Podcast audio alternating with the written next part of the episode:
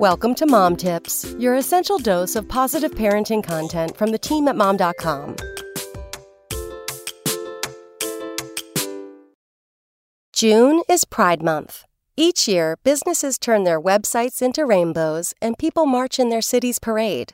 While LGBTQ support should be year-round, it's awesome that the LGBTQ community can have the space to express themselves and feel the love. But an important part of Pride is being an ally, and there's more to it than just rainbows, Facebook or Instagram posts, and Pride parades. Here are 4 ways to be an ally during Pride Month and every day after.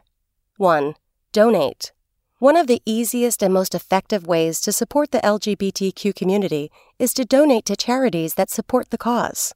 Some support LGBTQ homeless youth, like the Trevor Project, or the transgender community, like the National Center for Transgender Equality, but there are so many others.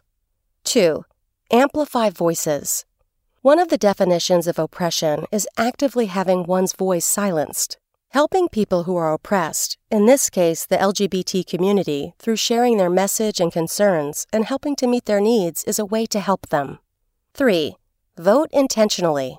Speaking up is a good idea, as is shutting down those who are hurtful. But another effective way to support the LGBTQ community is through voting.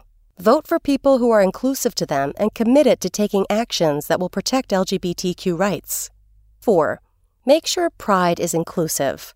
Although being gay, lesbian, trans, bi, or queer does not conform to any one race or color, the oppression that one can face being both a member of the LGBTQ community while also being a person of color is greater.